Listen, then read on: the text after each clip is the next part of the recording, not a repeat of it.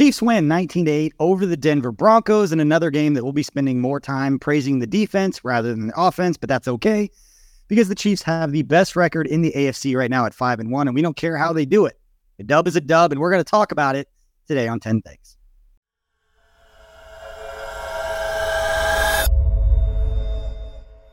You are listening to KC Sports Network, proudly presented by Emprise Bank. Coming up, the latest episode of 10 Things.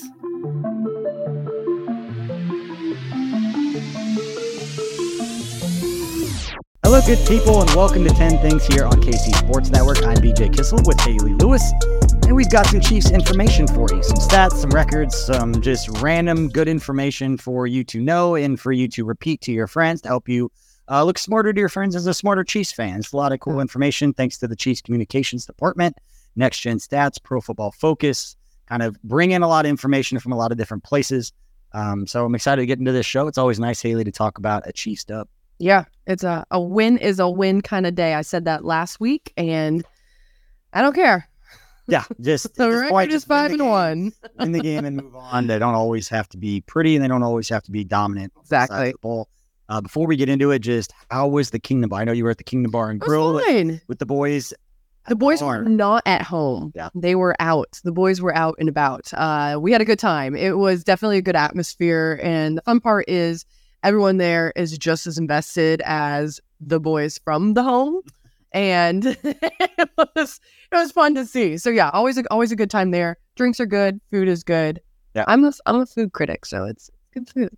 Not really just by just by TikTok sometimes. Love there being for the for the road games uh, when we're in town. Obviously, with the Minnesota yeah. game, we were out of town, but I'm um, taking my son to that one, and then uh. Wife and I were at the game last night. But I know if you're looking for a spot to watch the Chiefs games, uh, where they're home, away, whatever they are, and you're in the Overland Park ish area, head over to the Kingdom Bar and Grill.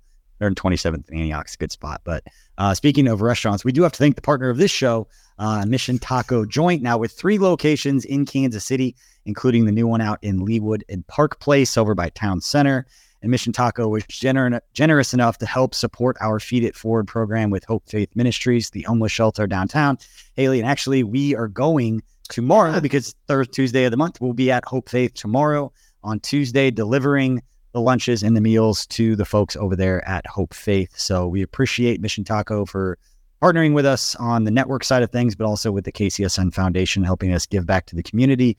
We appreciate everybody who's listening. We have a ton of uh, subscriber and just content consumer support with the different things we do in the community. And we'll spend a ton of time talking about it, spend more time trying to do it. Uh, yeah. Talking about all things that we're doing, but it is a huge part of, of what we're about here at KC Sports Network, and we appreciate all your support. And if you would like to support the businesses that are supporting us, like Mission Taco Joint, if you go on Tuesdays and you mention Mission Taco or you mention KC Sports Network, you will get 10% off. And I misspoke. The delivery is next Tuesday. Yeah, I'm thinking it's Monday. I I kind of went with you on that. And then Tucker and I looked at each other and we were like, You could just say, Hey, idiot. Like, that's not correct. Well, I like that you, I mean, I feel like you sign off my checks, so I don't want to do that. checks. Got no checks. We have direct deposit. I don't have to sign anything.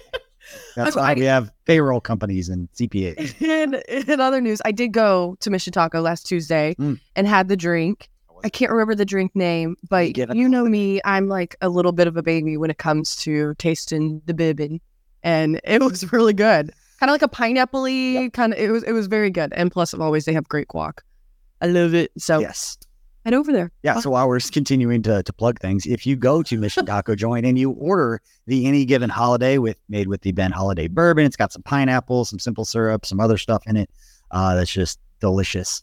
Uh, proceeds from all of the drinks go to Braden's Hope, uh, fighting against mm-hmm. pediatric uh, childhood cancer is another one of the, the groups that we work with and another one of the organizations that benefits from the different things that we're doing within the community. So we appreciate Mission Taco for a lot of different things. And that was a cool one because it got to bring together Holladay Distillery, Mission yeah. Taco, and everything. So again, go order the any given holiday anytime during football season, uh, and proceeds from that will go to support Braden's Hope. So we appreciate that.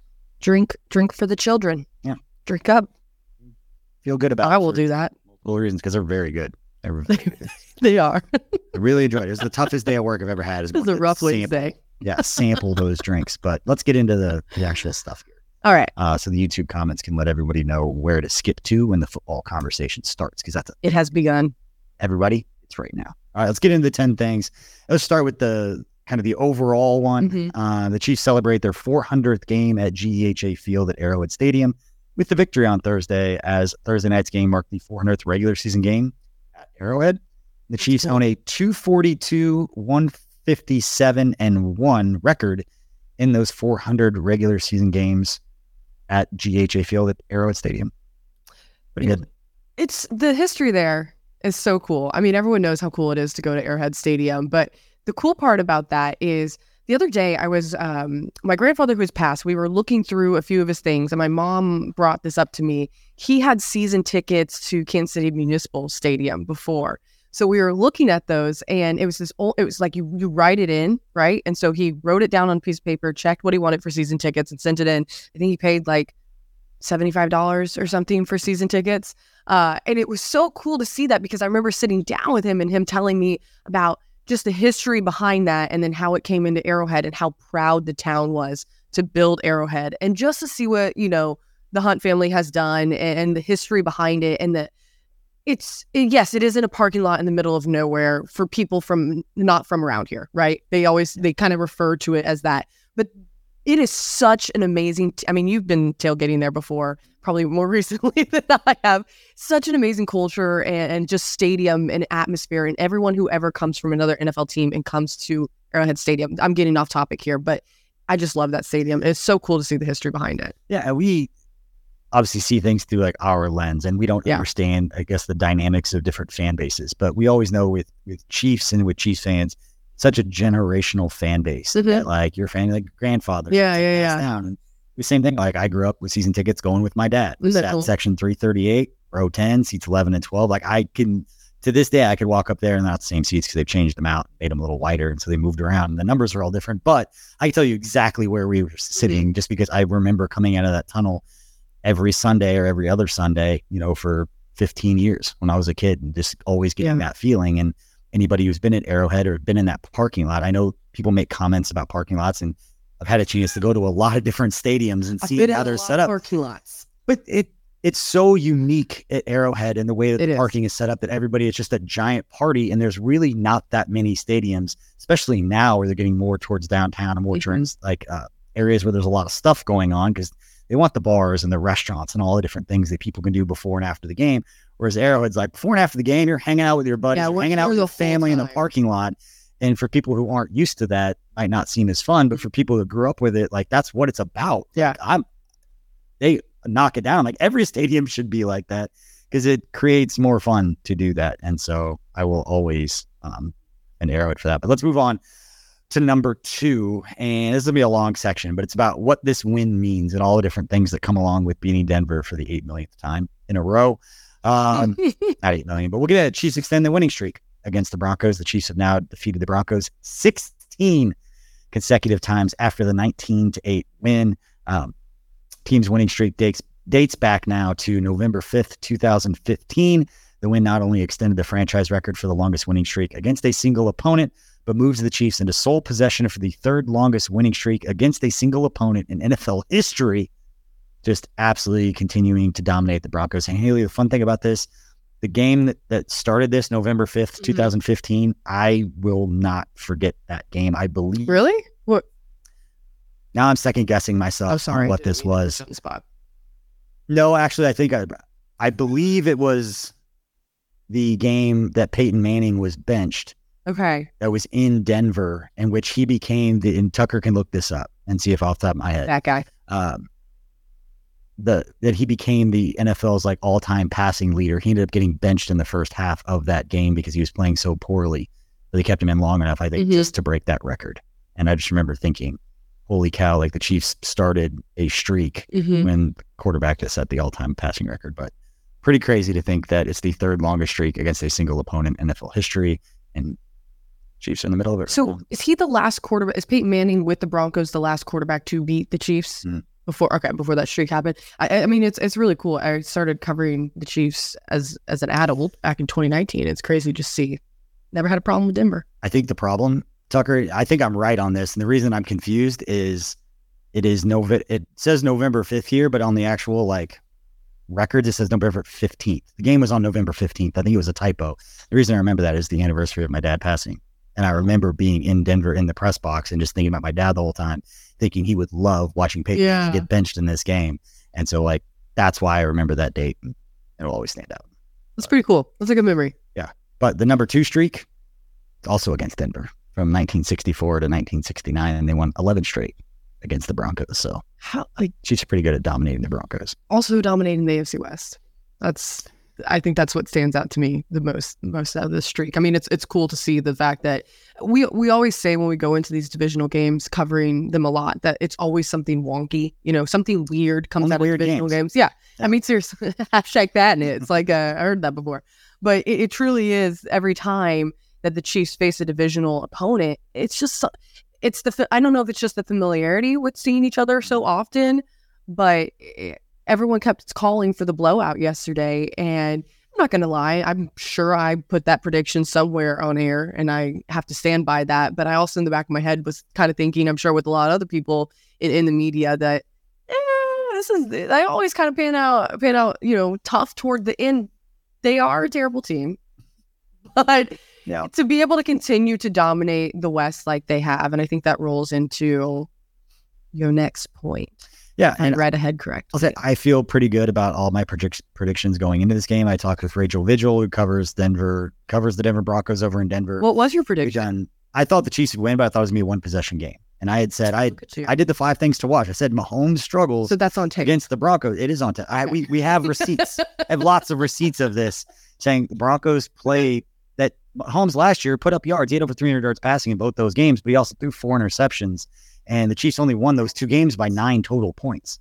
And so, like, they might not be very good. They might feel like it's not as close. Like last mm-hmm. night's game did not feel as close As it as it actually was because the Broncos could not do anything, and the Chiefs it was just make a lot of big plays. And I'd mm-hmm. rather I'd rather the Chiefs right now. Completely different discussion. I'd rather the Chiefs be at third and eight and third and one.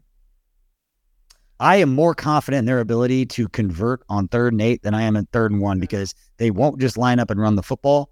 And the only other play they have is that little inside trap pull guard pull thing with the fullback, whatever that play is called, reopens up in the inside, and it was the Anthony Sherman play, and it was the Michael Burton play, and now it's the Isaiah Pacheco. Like I don't know why it just seems to fall apart on third and one. I, I don't know where It, where the that would be a whole other discussion. yeah. Um, but So the offensive line looked pretty frustrated coming off the one where they did the zone read play with yeah, yeah, yeah. Kadarius Toney. That was a fourth down. Um, There were some offensive line didn't look real thrilled coming off the coming off. But uh, yeah, let's move it on to the next one. The Chiefs keep it rolling with their fifth straight victory with the Chiefs 19-8 win over the AFC West divisional rival Denver Broncos. The Chiefs notched their fifth consecutive win of the 2023 season.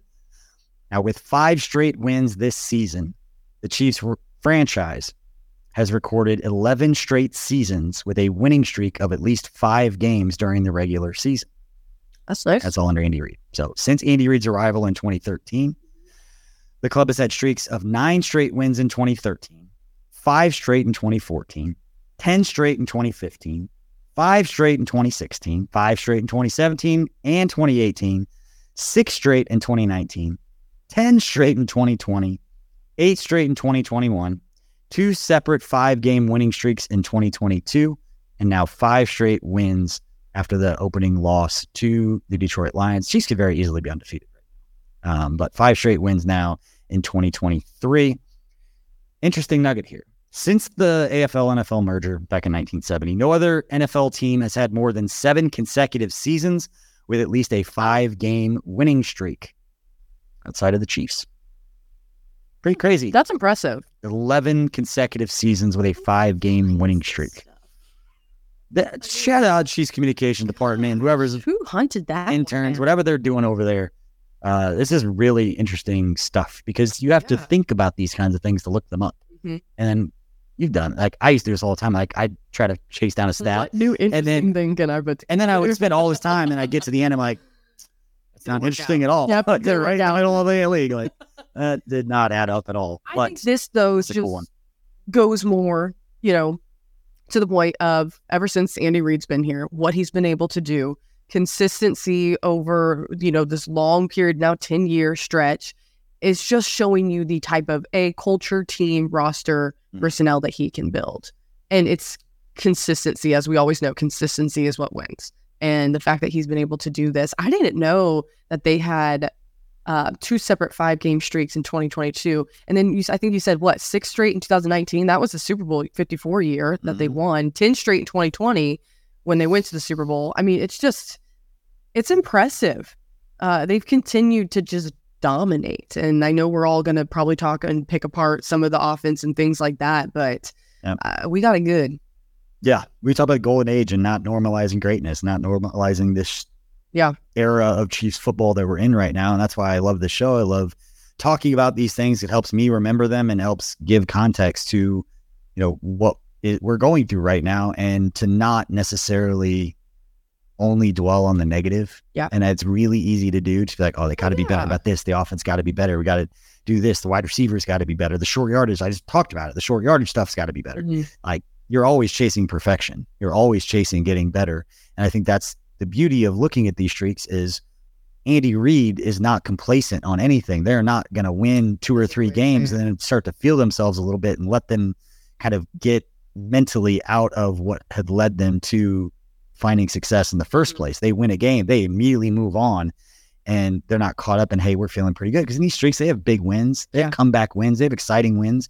And guess what? The next day, they're studying. They're, this team right now, and granted, Thursday night, they got a couple extra days, but uh, you can't tell me Patrick Mahomes hasn't been watching film or studying what they're going to see with the Chargers, right. that he hasn't right. not opened a book or looked at it in some way, shape, or form. And we know, you know, from covering him as well, Andy Reid, going back to Raiders, Chargers, Broncos, they are studying their schemes and prepping for them going back to OTAs. They have a, a LA Chargers day where they kind of lightly discuss the different schemes, the different things that they'll see. So it's fresh of mind because you're going to play them twice a year. And when you're division, you go to the playoffs. And so it always started with win the division first. I know expectations at this point are much, much higher, mm-hmm. but there's a method to the madness and there's a reason why the success has been there consistent. Because that's where also they had to start, you know, mm-hmm. when Reid came here and that's, that was the beginning of everything. So I think that's a great point to say that you do have to, expectations are much higher, but they once, that once was never, you know, a thought the Chiefs could really do that. So yeah. it's cool to see. Said most clutch moment in Kansas City sports history was Clark Hunt flying to Philadelphia yeah. keeping Andy Reid going to Arizona. So go meet him at the airport. All right. Number three, Chiefs hit 150. Chiefs have now recorded 101 consecutive games, posting at least 150 passing yards, dating back to week four of the 2017 season. The streak of 101 consecutive games moves them into second for the longest consecutive streak of games hitting such a mark. The Chiefs previously were tied with the Detroit Lions and will look for 24 more games to claim first. They've got a ways to go. It's going to take, what, about a year and a half? Yep. Yeah. Something like yeah. that for uh, Patrick Mahomes. Here's the one who could do math 24. Tucker and I tried to do math last week. You were missed in that moment. It was rough. And it was very simple math. It was hard. Uh, Yes, but, but to to that point of um, the fact that they've been able to continue to have that streak, it shows you that they've never been completely shut down. Yeah. Which I think is a, a good point. We talked about that a little bit last week. It shows you that the Chiefs are never just completely discombobbled and shut down. They can at least, you know, and I say at least 150 passing yards. The offense, air quote, struggling is relative yeah. to what you come to expect right, right. Uh, from yep. that group. And you say the offense has struggled a lot this season for the Chiefs, and they're still like sixth in scoring. I know. We, like they're we, still up there. It's kind of like the kid with a silver spoon in their mouth being like, they don't have enough. It's like, Mahomes is, we, we got a lot here. I understand it's not the best right now, um, but it's still way better than a lot of people's average. Going back to your voice for the kid in the silver spoon. I don't have enough. It's, you know. You know what we do have enough of? and that is Patrick Mahomes nuggets in this segment. So we move on to number four. This is the Patrick Mahomes segment uh, of this show.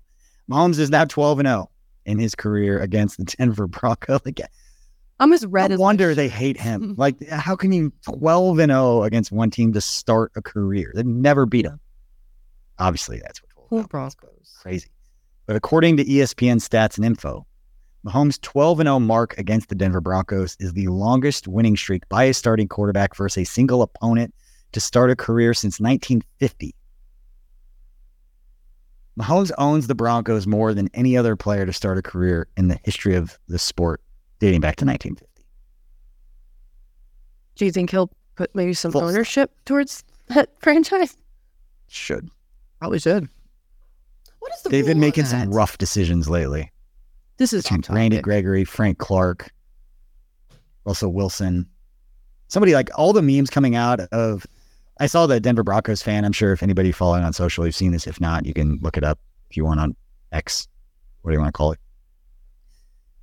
That somebody put out the video of Frank Clark saying like the Chiefs don't see the Broncos as rivals. Is like this man came in here, stole our money, insulted on us, dunked on us, and then is gonna leave.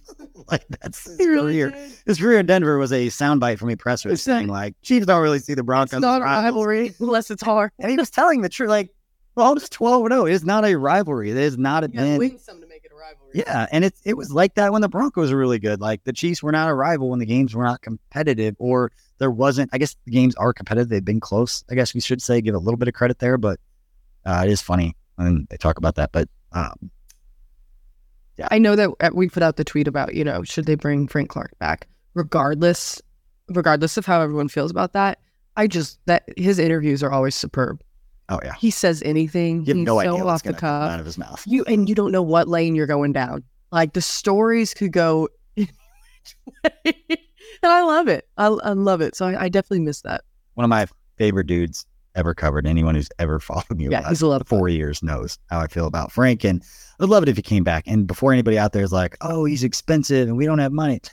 We're not talking about money. He could be on the practice squad. Yeah. Like you could just bring him in. He could just hang out. And if you need a guy that's, you know, what, third all time in postseason sacks in NFL history, come up and make a play in the playoffs, yep. you got a guy. And you know he's a good dude to have that locker room. He's worked with the oh, younger guys. Uh, I uh, don't think he'd be taking a ton of snaps. I'm not talking about him being a starter or taking a ton of snaps away from anybody else, but there are snaps going to players right now outside of, I guess, Malik Herring had a really good game yesterday. I was talking to Craig Stout about that earlier. But there are guys, he's not going to be taking snaps from Chris Jones. He's not going to be taking snaps from yeah, George exactly. There's guys who get in there and rotate. And Frank Clark brings value that we currently don't have just because he's better than the worst guy we have. So it's bringing that that group up a little bit. So, but that is a different conversation for a different day. As soon as the rumors kick up, I'm sure they will uh, continue.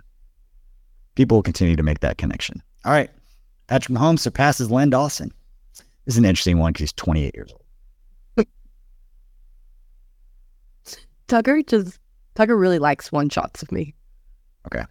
I just look up and you guys are giggling with each other. I have no idea what's going on. talking about you. I goofed out. Impressive considering I'm sitting right here. All right. I just goofed up. With 30 completions on 40 pass attempts versus the Broncos, Mahomes has now completed 2,138 passes in his career, passing Pro Football Hall of Fame quarterback, the late, great Len Dawson, and his previous mark of 2,115 completions. Mahomes found Travis Kelce on a nine yard pass to move past Dawson, that's poetic and makes all the sense in the world. Mahomes' completions went to eight different receivers throughout the game, and he's now connected with 14 different receivers overall throughout this season. The fact that he holds the career record for completions and he's 28 years old will still not. It's, yeah, it's upsetting. It's upsetting in a good way that he's so young, accomplishing so much. Sometimes these stats, we talked about this before. Sometimes these stats, like it's really cool, but at the same time, it's like, man, didn't have anybody else since Len Dawson that played a lot. Stop, Tucker. That's, do it again. No, no. What you said was interesting. It's just that he laughed and then I looked at him and then I laughed and then I got really hot and I feel like I'm blending in with my sweater right now. Struggle. We'll keep it. We'll keep this thing moving. Anyways, yes.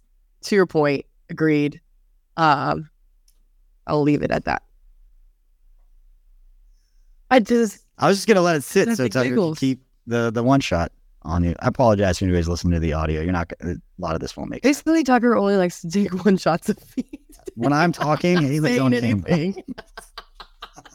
We're trying to sell the podcast, BJ. Come on. You should, you should just be you the whole time, and I'll just be like a voice in the background. We're gonna do the ASMR episode. No. Let us know in the comment section. My face over that, please. Let us know in the comment section if you want us to do an entire episode. Also, voice. All right, top 10 mark for Mahomes, another one of the crazy ones. This one I'm going to have to go through really slowly to give context because there's a lot of numbers here, but it's pretty fascinating. Uh, we probably screenshot this tuck and put it up on the post. Um, but oh wow, yeah! In tonight's victory over the Broncos, or Thursday night's victory over the Broncos, Patrick Mahomes totaled 306 passing yards, bringing his career total to 25,834 through his first seven seasons. His performance on Thursday helped him claim a spot in the top 10 for the most passing yards in their first seven years in the NFL, moving past Joe Flacco, Andy Dalton, and Russell Wilson for eighth place. It marks Mahomes' 43rd career regular season game with 300 or more passing yards, extending his franchise record. His 43 regular season games with 300 passing yards are the most by any quarterback in the NFL since 2007. So, Hayley, the reason why I want to illustrate or like mm-hmm. visualize this is because you have the top 10 quarterbacks that we're looking at here for most passing yards through the first seven seasons. The number of games played is the interesting part here. Yeah. Because Patrick Mahomes currently eighth, and he's pretty close. He's 100 yards, he's 200 yards away from moving into like fifth. So, like, he's going to move up pretty quickly on this list. But Peyton Manning holds the record with 29,442 passing yards in the first seven seasons. But he did that in 112 games. So Patrick Mahomes is 26 regular season games away from needing to get there, and he's 3,800 yards short. Yeah. Also, he- 3,600 yards short of that. And that's almost two years of football. Like he's going to shatter all of these paces and records. But the fact that you look at it and you see the 86 games and yeah. everybody else's. well, that's, that's the lowest amount of games listed here, and that's eight. It's, and it's like so the fact that he's going to quickly climb again. I don't think people understand how good he is, how how good he is early in his career, and is continuing to now in his sixth year. Like it's it's it's go. Yeah, it's that's cool best that's ever done it. And these are the types of things that he's going to continue to grab these. Yeah. To prove it. All right. We were going to take a break after the next one, but we've been talking a lot. So we're going to take a quick break right now. We come back. We're going to talk about Travis Kelce. Thanks for listening to KC Sports Network. Make sure you download our new app. Find it on the App Store or Google Play. Just search KC Sports Network. We're brought to you today by Manscaped, who has taken a step up from Halloween to bring your face the cleanest shave it's ever seen. So this season, no need to toil or trouble. Manscaped is all new. Handyman is the best way to get rid of that stubble. Featuring a compact design and next gen skin safe technology, the Handyman was designed to give you that smooth finish without the mess of a traditional shave. Get the sweetest treats this Halloween by going to manscaped.com and use code KCSN for 20% off plus free shipping. The Beard Hedger is a high tech piece of art in a travel size package with a long lasting battery, universal charging, and a strong motor. There's no trick with this treat, Manscaped has you covered. Get 20% off and free shipping with code KCSN at manscaped.com. That's 20% off with free shipping at manscaped.com with code KCSN. For a look as sweet as candy, get yourself the handyman from Manscaped. We're driven by the search for better. But when it comes to hiring, the best way to search for a candidate isn't to search at all. Don't search match with Indeed. Indeed is your matching and hiring platform with over 350 million global monthly visitors, according to Indeed data, and a matching engine that helps you find quality candidates fast. Ditch the busy work. Use Indeed for scheduling, screening, and messaging so you can connect with candidates faster. Leveraging over 140 million qualifications and preferences every day, Indeed's matching engine is constantly learning from your preferences, so the more you use Indeed, the better it gets. Join more than 3.5 million businesses worldwide that use Indeed to hire great talent fast. And listeners of this show will get a $75 sponsored job credit to get your jobs more visibility at Indeed.com slash BlueWire. Just go to Indeed.com slash BlueWire right now and support our show by saying that you heard about Indeed on this podcast. That's Indeed.com slash BlueWire. Terms and conditions apply. Need to hire? You need Indeed. It's only a kick a jump, a block. It's only a serve. It's only a tackle. A run. It's only for the fans. After all, it's only pressure. You got this. Adidas. Welcome back to 10 Things here on KC Sports Network. Appreciate you spending part of your day with us, whether you're watching on YouTube or whether you're listening to the podcast audio. We appreciate your support. We appreciate Mission Taco for being the presenting sponsor of this. Make sure to go check out uh, Mission Taco. Get you some salt tacos. Talking about the guac earlier. Great. That's good. Get the any given holiday drink. It's awesome. All right, it's time for the Travis Kelce segment. Okay. Travis Kelce tallied 109 receiving yards on seven receptions in the first half versus the Broncos. His 109 yard half is the second highest receiving yardage total in a first half in his career and is the third highest yardage total for any half in his career.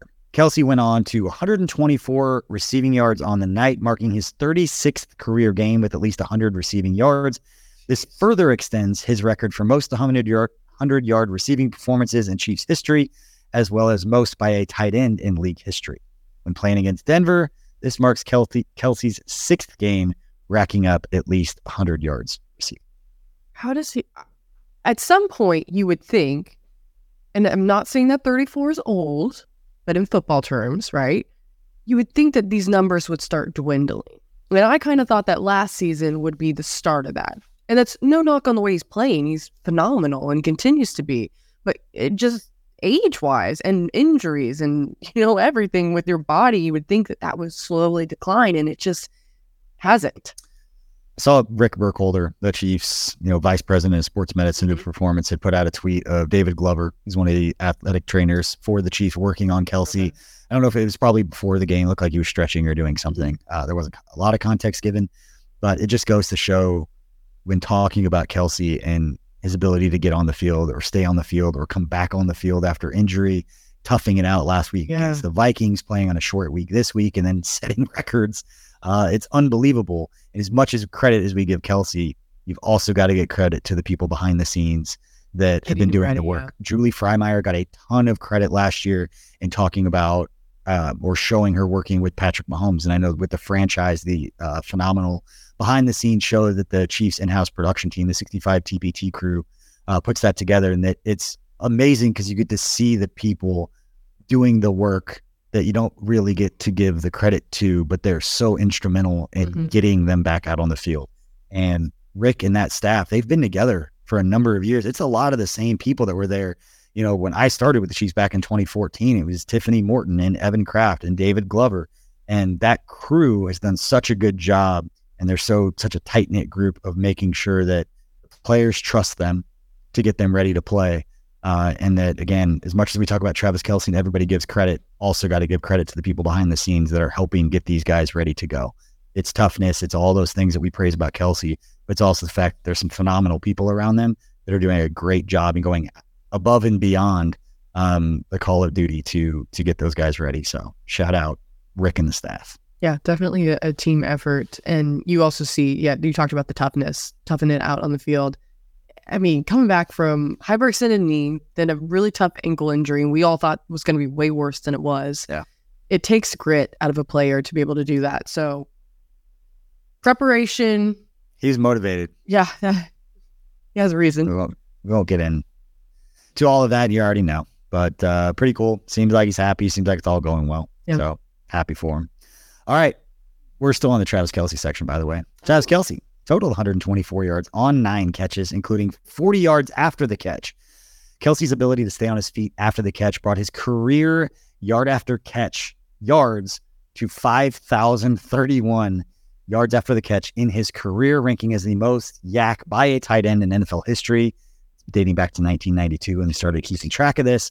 Although I'm not sure anybody before that was getting a ton of yards. They weren't throwing the football quite as much.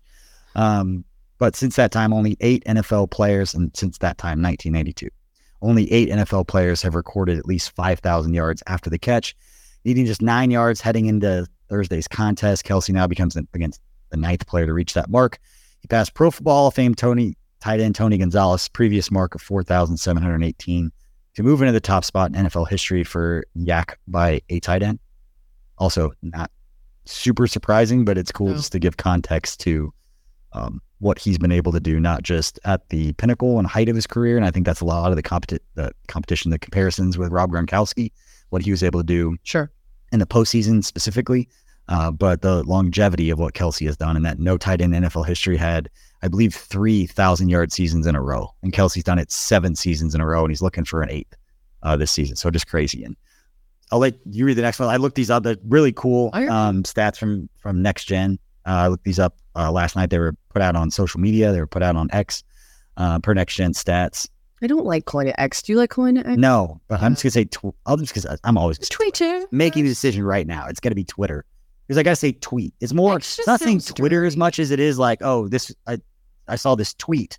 Can't say I saw this X. Or like to see it on the X. It just sounds like the XXX things you see on the the highway. Saw it on the X. It's just like, oh, don't. X Factor. Dante Hall.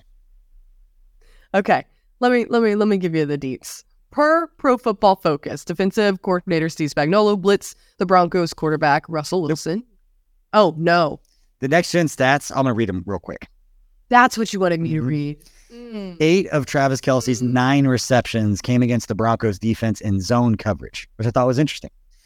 Eight receptions for 121 yards. He's averaging 5.1 yards of separation on eight targets coming against zone coverage. He's averaging 5.1 yards of separation on his eight. Nobody was within 5.1 yards of him on average when he was catching these passes in zone coverage. Uh, and on top of that, and this was a separate tweet, just combine them. It's interesting. Travis Kelce's seven of his nine receptions were on hitch routes, tied for the most receptions on hitches in a game since 2018. Kelce has five more receptions, total of 18, on hitches than any other player this season, and he's averaged 4.5 yards of target separation. Hey, this is a perfect stat that goes to the thing, the point that I had been making. It just this illustrates it better mm-hmm. of Travis Kelce's game, the way that he plays tight end will translate as his athleticism drops because he just knows how to get open. He knows how to read defenses, how to read his zone defense, how to manipulate the spacing and what the rules are for the defense in zone coverage. And that when you look at the at the actual tweet that shows his routes, he's just kind of running across the middle and just kind of like freelancing. And he's like, you know what? I'm just gonna kind of dance around. And Mahomes knows that wherever I am is where the open spot's going to be. And they just trust each other that much. And I compared it to like a, you know, 40 year old Antonio Gates running around the field was not athletic at all. I was faster than Antonio Gates at that point, but he was getting open because he knew what to do.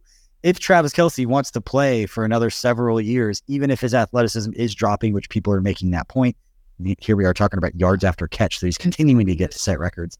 But even if that is true or starts to happen, his game will translate to where he's still going to be the best, if not one of the best tight ends in football. I think this is a big point of what differentiates him from when back in Super Bowl 54 when they were doing that whole Kittle comparison to Kelce, also bringing in, you know, Gronk the next season. He has, in my mind, and I think statistically now, completely separated himself from from that conversation. Those are two Yeah. phenomenal tight ends. There's no taking away from them. It's just his overall game Yeah. and what he's been able to do consistently is unmatched by either. Yeah. It's gonna be cool in 20 years, and we talk to people about like we got to see Travis Yeah. Kelce play, and we got to Isn't see that him play throughout his his prime. That's our generation's dude, Mhm. and obviously Mahomes and Chris Jones is in that mix with what he's doing. We're gonna talk about Chris Jones here in a minute. But sorry to interrupt. You can get back to number six. I'm nervous.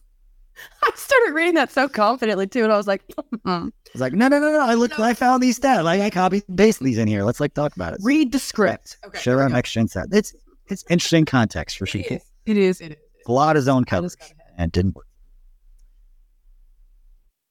This is the stat. This is what you got in here. Per Pro Football Focus, defensive coordinator Steve Spagnuolo blitzed Russell Wilson nine times last night. On those plays, Wilson completed just two of eight passes for 13 yards and two interceptions. That is a 1.6 YPA. Coming into it, Wilson was better than 65%, 11 touchdowns and two interceptions. Yeah, Russell Wilson is not was not. I know last night did not play well, and a lot of people are talking about it. Coming to that game, Russell Wilson, not that he'd been great, not that he's validating the trade they made for him or the money that they were paying him, But Russell Wilson was not playing poorly. Yeah. Like I said, he's completing better than 65% of his passes, 11 touchdowns, two interceptions. And he comes against the Chiefs, and the Chiefs defense comes and does what it's been doing so far this year and just proving that they are a reason the Chiefs are winning football games. And that is complementary football. It is not about the Chiefs offense and defense needing to both be at their absolute best in week six. It is about getting these guys ready and hopefully. Can you say that again, please, for everyone? It is, it is not, not about both of these sides of the football and even special teams. We'll talk about Butker here in a minute. It's not about all of these playing their best football in week six. It is a a grind and a maturation process throughout the season to get to where you're playing your best football at the end of the year. And the scary part is that we have all made the point about Steve Spagnuolo that you don't judge a Spags defense until after Halloween. And the first six weeks of every season, he's That's trying true. a lot of different things to see what that group does the best mm-hmm. and then starts to like focus in on that. This is what it was. He was the head coach of the St. Louis Rams. It was what it was when he was with the New York Giants, and it's what he's done so far in his time with the Kansas City Chiefs. And it's scary to think if the defense is, if you look at the numbers, if it's that much better after Halloween in the mm-hmm. past, and it's going to be the same this year, how much better can this group get? The fact that Charles Omenihu. I'm about to say, yeah, comes back. Another edition. Another edition. Uh, yeah, defense. I mean, we continue to talk about it every single week. It continues to get a little bit better. Good seeing Bolton back in last night. Want to talk about Chris Jones? We're going to talk about the linebackers here in a minute. You want to talk about Chris Jones? Yeah, let's talk about Chris Jones. Chris Jones now has 70.5 career sacks after finding Wilson for two and a half sacks. He first took down Wilson in the second quarter, splitting the sack with George Karlaftis for a loss of seven yards. In the fourth quarter, Jones again found Wilson, this time working with Mike Danna. That was Jones's fifth consecutive game to start the season with at least 1.0 sacks. With five consecutive games with a sack to start his season, he has now passed linebacker Derek Thompson. Wow, Hall of Famer there for a franchise Brett Thomas. Oh, what did I say? Thompson. Why did I say that? Why did I was going to let it go, Why but I add a thing to it for that, it's Derrick Thomas. I know who that is. I don't know why. No, I know you know that. who it is, but um, yeah. Anyways, surpassed him for the franchise record for consecutive games to start a player season with 1.0 sack. Wow. Also, week 16 of last season, tied Justin Houston the second longest streak in franchise history. He already holds the franchise record with an 11 game streak. That was back in 2018, he's which awesome. was an incredible season for him as well. So continues he's, to pick up. He's awesome. It seems to make plays in big situations. There was another play last night. It wasn't one of his sacks, but I don't think it went down as a tackle for loss. It was right at the line of scrimmage, but it was right after. I want to say it was right after the Trent McDuffie got flagged uh, play for mm-hmm. tackling the quarterback um, and not setting him down gently. Uh, I think it was the next play, Chris Jones. You could just tell in between snaps, like he was not happy. Yeah. And like he's gonna make a play. It's not saying it'd be some strip fumble, but like he gets mad and you could just see the way he's on the field. Like he's about to in like show his dominance. And yeah. it's exactly what he did, and he's continuing to show he's making it easy he, right now. He's backing up all of the points that he made through his actions with holding out and saying that he wanted more money and he wanted a raise and you can get into the, the numbers and the negotiations and the leverage and all that stuff. But at the end of the day, he is backing up and playing like the player that he said he deserved to get paid like. And I got to respect it. Hey, the man. I mean, well, he's, he's continued to. I, I, I, we were talking about it just last week how he has only you know a game less than everyone else, but has continued to have a sack every game, and then he does it again last night. He's a good football player. He, he I've heard he is. I've seen that he is as well. It's true. All right, number eight, Justin Reid. He had a big night. He's a good football player. Yeah. yeah. In the first quarter of Thursday's victory over Denver, Justin Reid was able to take down Russell Wilson for a three yard sack. Reid's sack created a turnover on downs, giving the Chiefs offense their first opportunity to take the field.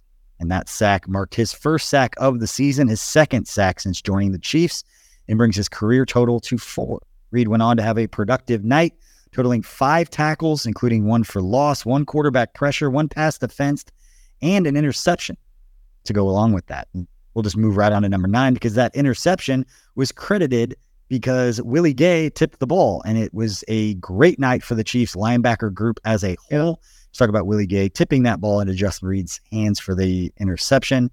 Broncos quarterback Russell Wilson was searching for Greg Dulcich, the tight end out of UCLA a few years ago. Uh, for that play. I don't know why I put that nugget in there, other than the fact that I like Greg Dulcich coming out of the draft that year. Okay, and I'll always remember that. I thought he was going to be a dude for Denver. Um, we'll take the nugget. Yeah, you're welcome. And Reid was able to snag the interception and return it for an 11 yard gain. I wish he would have stiff armed him because I had tweeted out to him. He had just Reed to put on Twitter that uh, what play was it? What play was it that the refs were going to get upset about? Yeah. Oh, your pick six. And as soon as the pass got deflected and I he's saw him, I was like, oh, oh, he's got, because if he didn't make that, if that receiver, first of all, that was actually a really nice play from the receiver to come tackle him on that. Because if he doesn't tackle him, he's gone. Because Russell Wilson ain't tackling him. But if he just switched the ball in his other hand and gave him a little stiff arm, would have been would have been the pick six. So then wasn't a perfect game. Could have been a little bit better. You know, he got something to strive for. But there were some sparks, definitely. Yeah, defense giving bringing those. But yeah, Gay led the see Bolton back. Yes, and we'll get to that here a sec. So Gay led the defense in tackles on the night, totaling six. He had a fumble recovery late in the fourth quarter that helped seal the victory. Uh, and then, yeah, Justin Reid, five tackles, including one for loss, sack, quarterback pressure, and his interception. Uh, but yeah, ball hawk Bolton, Nick Bolton, who was was Pro Football Focus's highest graded Chiefs was defensive really? player. Yeah, he returned after missing three games with that ankle injury. He snagged an interception in the first quarter, and the Chiefs got the ball back at the 42 yard line. So it gave him great field possession. That was Bolton's third career interception and his first of the 2023 season. He finished the game with four tackles, three of which were solo, along with a pass defense and that interception. And again, highest rated player from Pro Football Focus. Uh, I think he had a 90 grade on his uh, coverage. So that's something for the way that people have talked about Nick Bolton over the over the years. So great there. And then finally, Drew Tranquill. He halts the Broncos drive. He put an end to the Broncos drive late in the first half with a three yard sack of Broncos quarterback Russell Wilson on a third and two play to force a punt. It was Tranquill's first full sack of the season and brings his total to one and a half on the year and eight for his career. Finished the game with three solo tackles, including one for loss and a quarterback hit to go along with that sack. So between Willie Gay, Drew Tranquill, Nick Bolton, mm-hmm. and then his pro football focus grade was really not good. And I'm talking about Leo Chenal. Leo oh, Chenal's pro football focus grade was not good, but I remember the play that he made in the red zone where he came up and hit him, and then Tranquill finished him off. And what everybody in our section at Arrowhead was screaming, that's a safety. And it was like, if you haven't learned about forward progress after the Titans playoff game a few years ago, like, I don't know what to tell you. Uh, it was great to see him run through the, the hole. It sounds like, according to the, the experts over at Pro Football Focus at grading the games, that uh, didn't have a great game overall, according to them, but mm-hmm. I do remember that play. And overall, we can say that the Chiefs linebacker group had a great game as the defense is pretty good and dominant overall. Yeah, definitely a great draft addition. And then also an offseason addition, bringing in Tranquill. That was wonderful. That's wonderful awesome. to see what they've built up over the last, what, three, four years? When Gay, Gay was 2020 and then Bolton yep. was after him. That always liked Willie. Like I thought he was gonna be like a fan favorite. Always he is because he's the energy giver. Like he's the guy who gets the crowd going.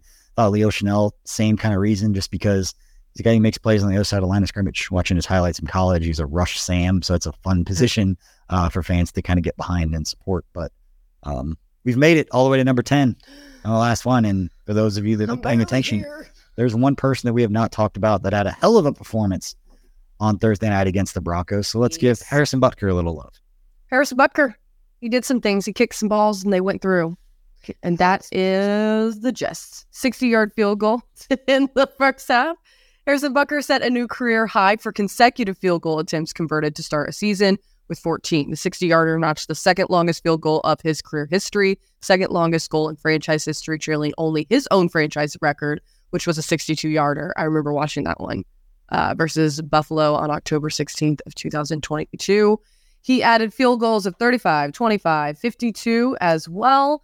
Made field goals of 50 plus yards in the game, 60 and 52. They are tied for the most in a single game in franchise history. Um, he was responsible for 13 of the 19 points. Leading scorer, Harrison Butker. Uh. Always love to see that. Uh, perfect four for four and one for one on extra, four for four on field goals, one for one on extra points. That's a career high for consecutive games to start the season without a miss. Pretty good. I will say solid.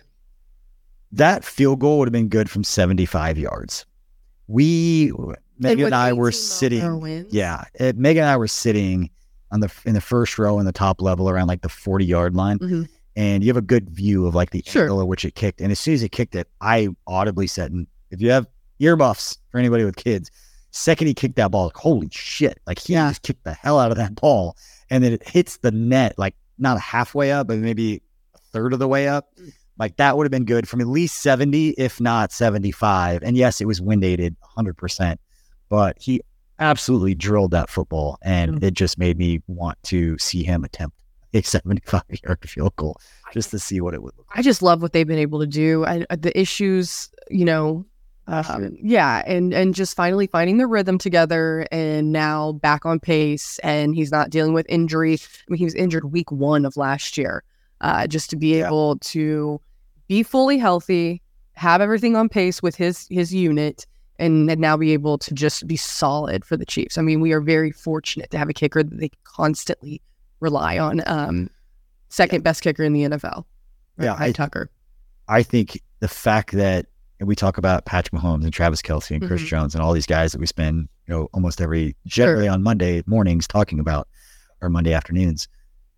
The fact that they've got one of the better, if not the best punter in Yeah. the NFL, Oh, yeah. Tommy Townsend, what he's been able to do. And then obviously Harrison Butker stepping up and playing really well on Thursday, but throughout his career and talk about guys that are slowly putting together like all time type careers. You start looking at some of the paces and records and things that Butker has done. Pretty damn impressive. And I didn't want to make, I wanted to get all that out before we made the negative point because the one thing, if you had to pick one thing to pick apart from the Thursday night game for the Chiefs offense, it was the red zone. They have been so good this year in the red zone. I don't have the numbers in front of me. I have not looked up the numbers. I used to have access to this program called Stats Pass where you could look up rankings of everything very easily. It was awesome. I want to know where the Chiefs red zone offense ranks. Yeah, I cut that out. Um, I think we should try this after. but it they've got to be one of the best, if not top five in the NFL in red zone offense. And then last night they went one of five. And against a really good team that the game's gonna be a little tighter, that could have come back to hurt them had the defense not been as dominant. And how much of it was Russell Wilson being bad, Sean Payton calling a bad game, and how much of Chiefs defense being dominant. Mm-hmm. It's a Chiefs show. We're Chiefs fans, so we're gonna say Chiefs defense was dominant, but going up against a better team, you can't expect to win big games down the stretch, going one of five inside the red zone. Like they have to convert and be better, whether it's the short yardage stuff or just the play calling, the execution, the awareness of you know execution of the play. I should say they've got to be better inside the red zone. So I'm picking things apart for the Chiefs offensively, one thing red zone offense is where it it was annoying to watch in person because you know that they're better than that. Expected to see Travis Kelce get some passes and in the end zone, give Justin Ross a shot with some stuff. They had a couple plays or at least formations dialed up where it Yeah. felt like, hey, Justin, they were like three by one at one point. in one of the plays, I think it was a bubble to to Tony, is the play they ended up calling. But like Justin Ross was one on one. There was no safety. They were about the 10 yard line. And it was like they're about to throw. I looked at Megan. I was like, they're going to throw a corner to Justin Ross. Like this is set up perfectly for, and they didn't. It's got to be a play call. It's in there somewhere. But surprised he hasn't gotten a look Mhm. down there in the red zone yet this year. But that's You know what? BJ, negative takeaway outside of parking. You watched Love is Blind I did. My all wife and I night long in the parking lot. We sat for about 45 minutes in lot A, watched an episode of Love is Blind before we left, and still got stuck in traffic and the route that we had to take in order Uh, to I get can't home, imagine. uh, what time did you guys actually get home? 12, 15, Oof. something like that. We sat there for Yeah. 45 minutes. To let it die down. I'm not the guy that's to like inch along, like get to my car and Yeah, I was the same want to inch for the next. You'll get home faster, but I'll just chill. why when you get hang out? It's not like man, Catch- I get a ton of time to catch an just the two of us, episode. So just hanging out in the parking lot. Oh, I love it. Seats back and watching it on her phone. Um, yeah, watching Uchi, Uche, and all his drama on Love Is Blind. Haven't watched the show. Any maybe anybody listening to the show did, but following along with that. Well, hey, there's another there's another game coming up next Sunday, so maybe Red Zone will be better then. Yeah, that would be a big one. Um, obviously going up. That was my against the way of spinning it positive. I attempted. Well, we can start looking forward because the I mean the Chiefs. I look up the division records right now, but yeah, sit atop five and one. Obviously played an extra game, but Mhm. Chargers at two and two, Raiders at two and three, Broncos at one and five, pretty much out of it at this point. So uh, the Chargers, they got to win this week because they're two and three. They go in. The Chiefs could basic.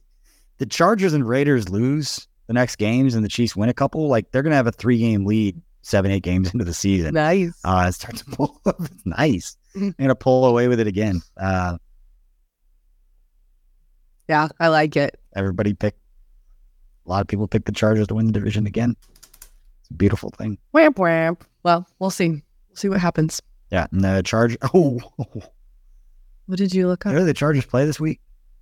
I just looked it up. I didn't know. It's on. It's in prime time on the 16th. Oh my gosh, I'm so Monday night. They played. Monday night football. I was like, they play the Chiefs. What do you mean? Oh, they're gonna have a short week. They've got a home game. It's a home game against the Dallas Cowboys. Hmm. Oof. Good luck. Good luck with that defense. Then they got to deal with the Chiefs defense. That's like two top five defenses in a row. Old Kellen Moore and company. We we look forward to seeing you, Herbie. All right. Well, we appreciate everybody for battling through this with us and um, listening to the audio or watching Hayley and her one shot the whole time. I'm So so sorry we, you're listening to the audio. I'm so s- we're just a little tired today. I had to manufacture a little bit Sleepy. So we appreciate all you for hanging out. We appreciate your support of what we got going on at KC Sports Network. Please uh, let us know in the comment section if we missed anything or what your favorite stat or nugget was from this. And again, shout out to Pro Football Focus, Next Gen Stats, Chiefs Communications Department for helping put a lot of this information to Gaja. And uh, yeah, only weird games. Check that out. And Casey Lab. Both are recording. We'll see you later. Everyone is talking about magnesium. It's all you hear about. But why? What do we know about magnesium? Well, magnesium is the number one mineral that 75% of Americans are deficient in. If you are a woman over 35, magnesium will help you rediscover balance, energy, and vitality. Magnesium supports more than 300 enzymatic reactions in your body, including those involved in hormonal balance. From functional medicine doctors to mental well being and female hormone experts, we all know that magnesium is the one mineral to improve all aspects of well being and health. But which one?